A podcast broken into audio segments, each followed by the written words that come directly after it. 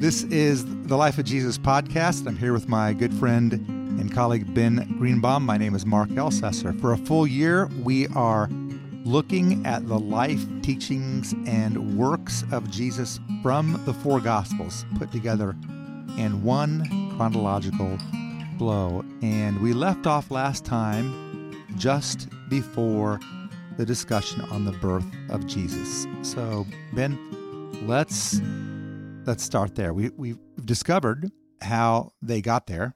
That is how they got from their hometown of Nazareth up north, which is the region of Galilee, to some 80, 90 miles south, five day journey by foot, where they had to go to Bethlehem.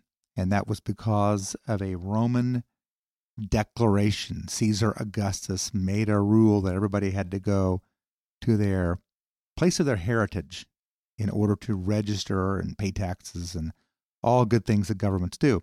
So they were they ended up in Bethlehem and we have the birth of Jesus story taking place. Let me go ahead and just read if I can from Luke chapter 2 and we'll I'll, I'll pick it up in verse 4 and we'll talk about this a little bit. So Joseph also went up from the town of Nazareth in Galilee to Judea, to Bethlehem, the town of David, because he belonged to the house and line of David. He went there to register with Mary, who was pledged to be married to him and was expecting a child. While they were there, the time came for the baby to be born, and she gave birth to her firstborn, a son. She wrapped him in cloths and placed him in a manger because there was no guest room available for them. This is a reading from the New International Version, which is a little different than some of the ones that we may have been brought up with in our understanding of how this this wording take place. So let's let's take a look, Ben, at a couple things around the, the birth of Jesus. That, that's it. The Jesus birth is just laid out there in those few simple verses. And I just like to to jump into a, a couple of those the the concepts that are around that a, a, little bit, and and one of them really is what's going on in, in Joseph's world at this time. I mean, he's now listened to the angel. He's he's gotten up from his his nap when he had a dream and God told him who this baby would be. And now it's six months later. She's now nine months pregnant. They have to travel far away. Protective husband and dad stuff probably is taking place in him. What, what do you think is like coursing through his mind as he's trying to find a, a place, not only to register and be in obedience to the Roman government, but also a place for his wife to give birth to the Son of God and to be obedient to God Himself. What do you think is going through his coursing through his veins at this point? Yeah, I think as a as a husband, um, as a dad to be, there is the aspect of probably a bit of worry, wondering what what will happen next, and and I think also maybe a bit of as it's indicative to the the story itself. And, I see this with with Mary and Joseph. We see it pre-birth and and post birth of Christ, but just this constant, almost, we're just going to entrust ourselves to the Lord. So we're just going to do what we're told to do right? And so, you know, eight days after Jesus' birth, they head to Jerusalem, you know, for him uh, to be circumcised. And we see this just constant, persistent faithfulness out of Joseph and Mary. And yet, obviously, as a concerned husband who adores his wife, as a concerned uh, pers- father, um, trying to to discern and trying to find a place for her uh, to give birth in a crowded, I mean, jam packed Bethlehem. Uh, as all of these these families have returned to Bethlehem for for the census. Yeah, Beth- Bethlehem. Just to interrupt you, it was a small town, itty bitty. Yeah, but it was where King David right had come from, right, and he'd have been the king a thousand years earlier, and he was the man. Like he was the George Washington on steroids, right, for Jerusalem, for Israel, for the nation, and so a lot of people claimed Bethlehem as their hometown, right? That's So right. It, it got jam packed with people. Right, right. I'm I'm trying to think. You know, I'm new to the to the north side or new-ish to the north side, but I know on the south side, one of the the site churches we had was in Trafalgar. And you're talking in we're in Indianapolis area, Right, right. Oh, Yeah, sorry. That's right. Yep. That's right. Yeah, we're in the Indianapolis area. Uh, and so uh, Trafalgar's a, a very small uh, rural community, though though growing, but it's on the south side, about 20 miles south, a little bit more than 20 miles south of Indianapolis. And so we think about a Trafalgar who, you know, maybe population, maybe, you know, 800 to 1,000 Yeah, and then all of a sudden this massive swell i could just uh, in my own mind i envisioned trafalgar swelling to 10,000 people and what that would mean for that little every community town has like a donut festival or That- something that's that they set up the, That's the right. fair and people crowd in. Right. that's right that's right So- yeah you got it Yeah, so there's there's crowd going on, and and it the the traditional interpretation, or or that we we heard perhaps from King James or others along the way, tra- uh, versions were that there was no room in the inn, right and it's always conjured up this image of uh, a mean old guy who wouldn't let them have a have a room because uh, they had a no vacancy sign out, and maybe that was what took place. I, I don't know, but I do like the way that it's this word is translated in the NIV and maybe other places as well. It says there was no guest room available for them. right Uh, I a few years back, it's it's been a, ooh, about nine years ago now. I traveled to Ethiopia, and one of the opportunities that I had when I was there was to I got to go visit a child that Lisa and I had been sponsoring through the organization called World Vision, and we'd been sponsoring him for a number of years, just making a monthly donation so that that community could have water and an, a, a school building and, and school books and, and the basics, the basic basics of life. And, and then maybe even sometimes they, they would provide a cow for the family to have milk and all kinds of things. So I got an opportunity to go visit him. His name was Marcos. My name is Mark. And so we had a, a kinship, I guess. And I was struck by their home. mm-hmm. Their home was made out of mud. That didn't startle me because I've been a few places in the world. But the home was very, very small. Very, very small, probably 10 by 20, 10 feet by 20 feet. Mm-hmm. Very small. And a third of the space was what we would call their kitchen. It was really just a a pit that was dug out for them to cook food. Maybe a third of it was their their total living space. So you can imagine how small it was, smaller than 10 by 10. And but at the other third, give or take, was where the cow lived. right Their cow lived in their house with them because it had to be protected at night. And as I began to inquire from uh, some people, this was a normal way of living, even in in Israel back in that day. That's true today in remote places like Ethiopia. It was it was true back then, and the animals would live with people quite often, and the manger would be in the house. house right So the picture that I have of this is that the guest room is in one of their relatives' homes. And there was no guest room space available. In other words, the cousins wouldn't move over for the pregnant lady, right which is even worse than the mean old innkeeper story. I don't know if I'm 100% right on, on this. Uh, I, I've I've dug into a little bit in my life. The the Greek word there is kataluma, that's translated guest room. It's used again later when it's translated the upper room where Jesus was, the guest room. It was normal for homes to be built with a guest room that was available for them. So here we are. I mean, at the very least, there wasn't a place for Jesus to be born through, through a an innkeeper. But even a, even worse than that is when aunts and uncles and sixth cousins or whatever they were said, "No, we were here first. Pregnant lady, go find your own place." right And so the only place she could go was where the family animal was kept. Right. and gave birth to Jesus and laid him in the feeding trough. Yeah. That's a that's a, a way for the Son of God to enter the world. Yeah. it? It definitely wasn't a silent night, right?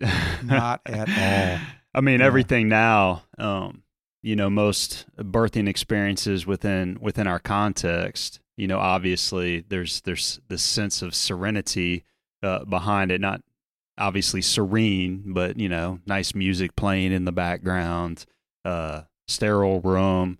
But here we have what's most likely a common area in a house with people milling about, along with uh, animals, and Mary giving birth uh, in this environment.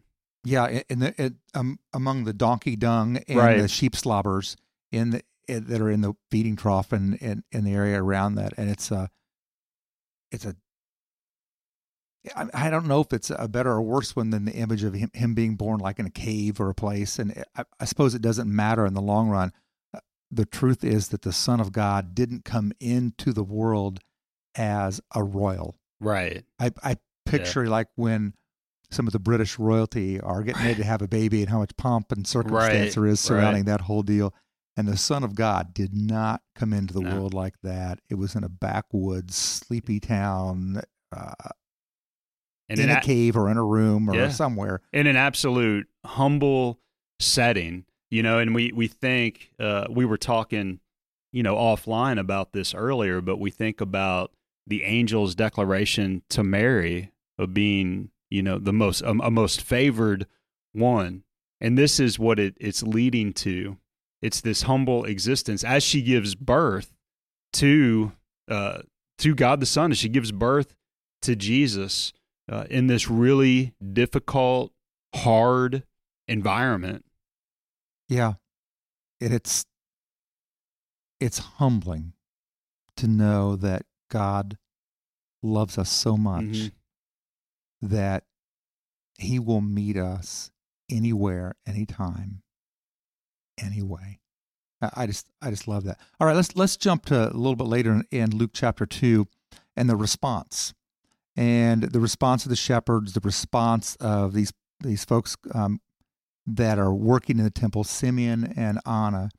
And I'm just gonna I'm gonna punt the ball to you and say pick whichever or or whichever one or ones of those that you want to talk about, and and uh, respond to me in terms of how you see their interaction and response to the baby Jesus and the the news of the baby Jesus informs us in our lives. Yeah, I, I look, you know, I, I love the story of, of Simeon and, and Anna or, or Anna, however we might be inclined to, to, to say her name.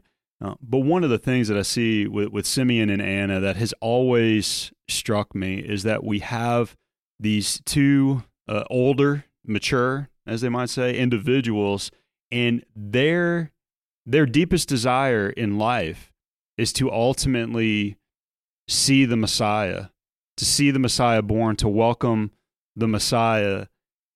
And and I and I look at, at that in our in our own in our own 21st century context. You know, as we age, we think about our bucket list. What are the things on our list that are Yeah, most to important see the Grand to? Canyon, to visit Right. every state, to to go to Niagara Falls, Right. to, live in Paris for a year. You know, whatever. That's right. Whatever, No, that, that's exactly right. And their only the only item on their bucket list is to see, uh, as uh, as Simeon put it, the, the consolation of Israel, to see uh, the the Messiah, to where uh, the words that I just that have always spoken into my heart as I become as I become more familiar uh, with this piece of the narrative, but.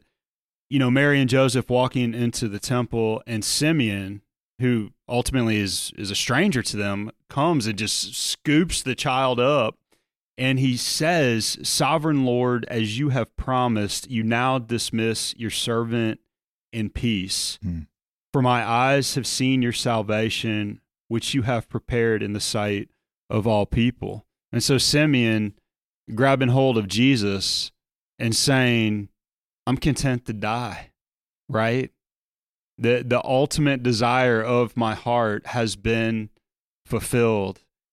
And as I reflect upon Simeon's life, we see a, a similar disposition in Anna as I reflect upon their lives again that persistent question that i'm forced to ask myself is is is christ the true treasure Hmm. of my life is jesus the, the ultimate on my you know proverbial bucket list is my life being conditioned by christ alone Wow, those are actually powerful questions for all of us to reflect on. I, I, I interpret your your questions for myself as what's really important to me. yeah What am I really longing for? What are my hopes and my dreams? You know, as I think about this podcast, even this is the first time either of us have ever done a podcast. Fortunately, we're we're sitting here with our good buddy. His name's Doug, and he's done them before, and he's producing the whole thing, and so he's uh, making it work. And we don't know what we're doing, but I, I've thought, you know, what what's the the end game of this of this podcast, even because podcasts can go, you know, they can be listened to by a handful of people and sort of ignored, or they can be listened to by friends and and and acquaintances from all over the world and and sort of take a life of their own and it's it's never going to be the goal of i know myself or you ben that we would say we want to become famous through this.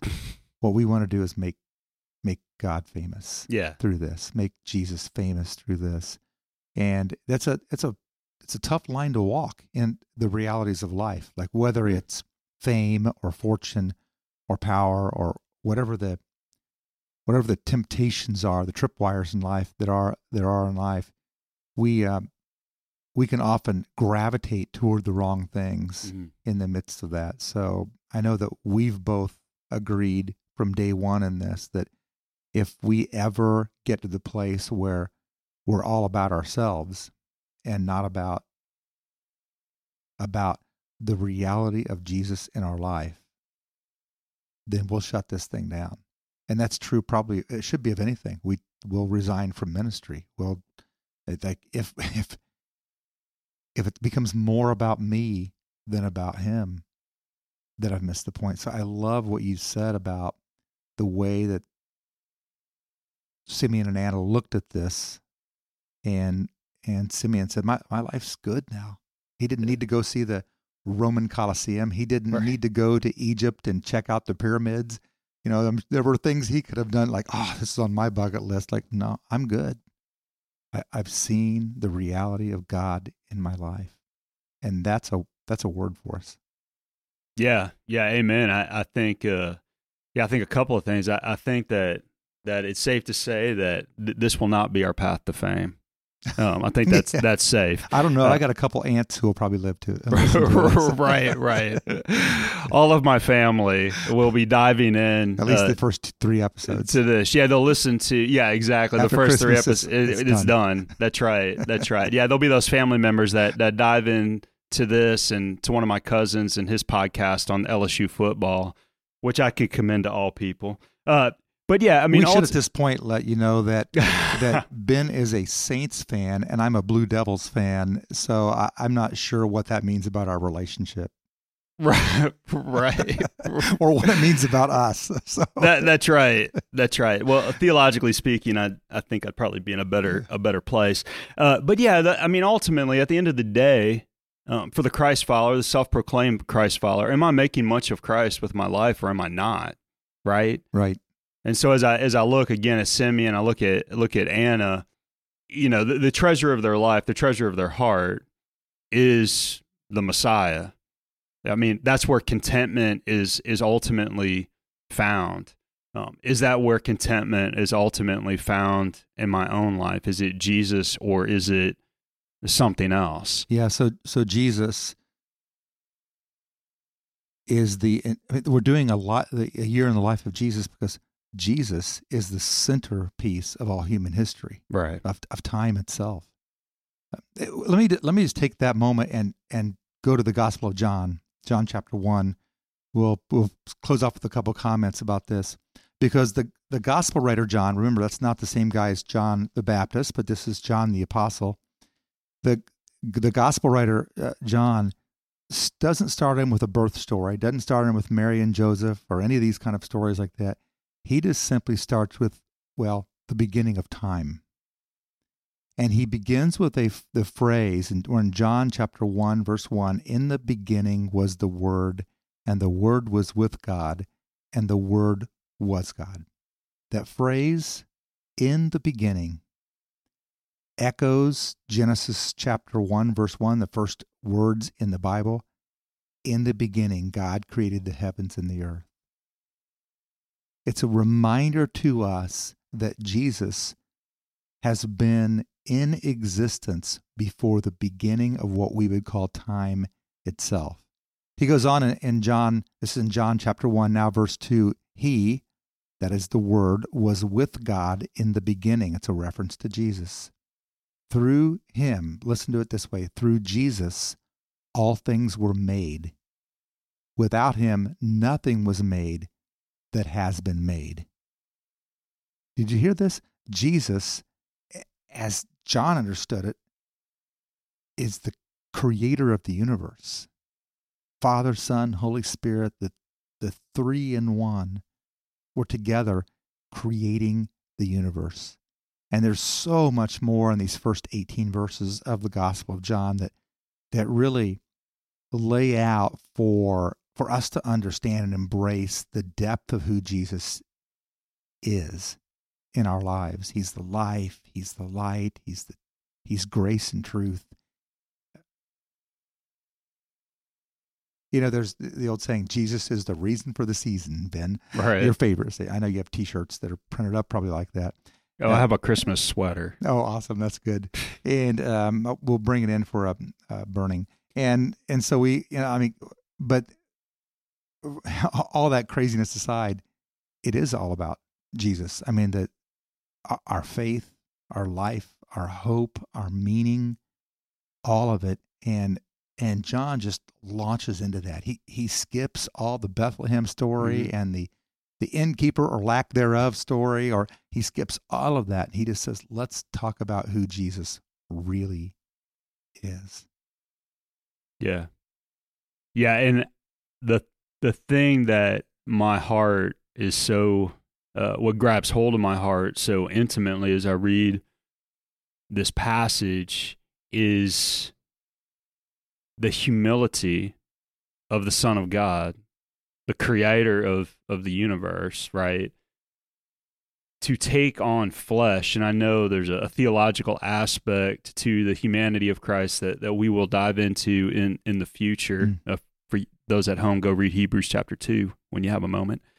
Um, but the humility that we see in the Son of God, in the immeasurable love of God, that that Jesus would humbly take on flesh be born uh, of a woman, experience the the totality of of human life uh, from the standpoint of infancy and all that that meant, uh, to ultimately be nailed to a cross for our sake. That Jesus takes on flesh, knowing that this is is going to happen, um, that there's intent behind it, and it's an intent born of love. It's an intent born uh, of a desire to see uh, redemp- redemption, his redemption uh, brought to this earth, and it's uh, to to look into the to the manger at Christmas, and for our hearts not to be gripped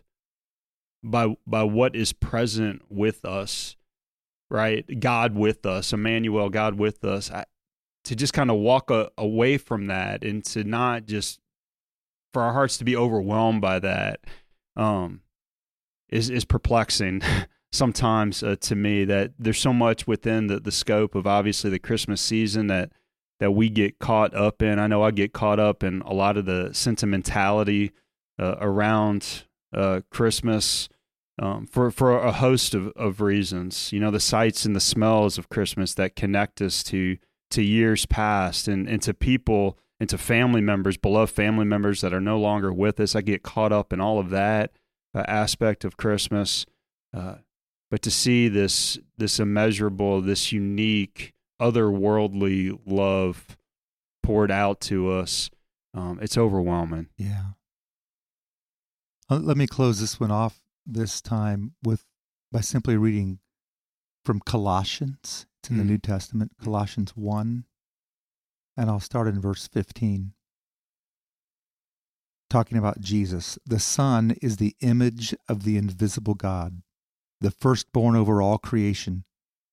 For in him all things were created, things in heaven and on earth, visible and invisible, whether thrones or powers or rulers or authorities. All things have been created through him and for him. He is before all things, and in him all things hold together. And he is the head of the body, the church. He is the beginning and the firstborn from among the dead, so that in everything he might have the supremacy. For God was pleased to have all his fullness dwell in him, in Jesus, and through him to reconcile to himself all things, whether things on earth or things in heaven, by making peace through his blood shed on the cross. Heavenly Father, I just want to take a moment here and pray for all of us who are who are listening in on this that we would approach and embrace Mm. Jesus as you are, the eternal creator, the baby in the manger, yes, the one who lived and taught and healed, the one who died on the cross and rose from the dead and ascended into heaven. And I pray that anyone today who listens to this, that maybe they're just saying it's time for me to embrace Jesus hmm. for who he really is. That they just take this moment and invite him in. Just say, Come come in, Jesus, to my life. Forgive me for my sins. Let me walk with you. I just pray this in your holy name. Amen. Mm. Well, if you want to keep going deeper in your walk with Jesus, go to our church's website, fishersumc.org, or the church app, and click on the life of Jesus. That'll take you to the other things we're we're doing in the midst of this, and that will help you hopefully grow. They will have things like daily readings from the Gospels, devotions, poems that go with those readings, as well as the weekly sermons and small group studies and and other other episodes of this podcast that you could want to link onto. So we thank you. We thank you so much for listening in today, and uh, God bless and, and Merry Christmas. Amen. Merry Christmas. This has been fun. See you next week. Or we won't see you. This is a podcast. We, we will see each other. We will next see each other. I'll see you, and I'll see Doug. Well, that's the main part. We'll see Doug. Yeah.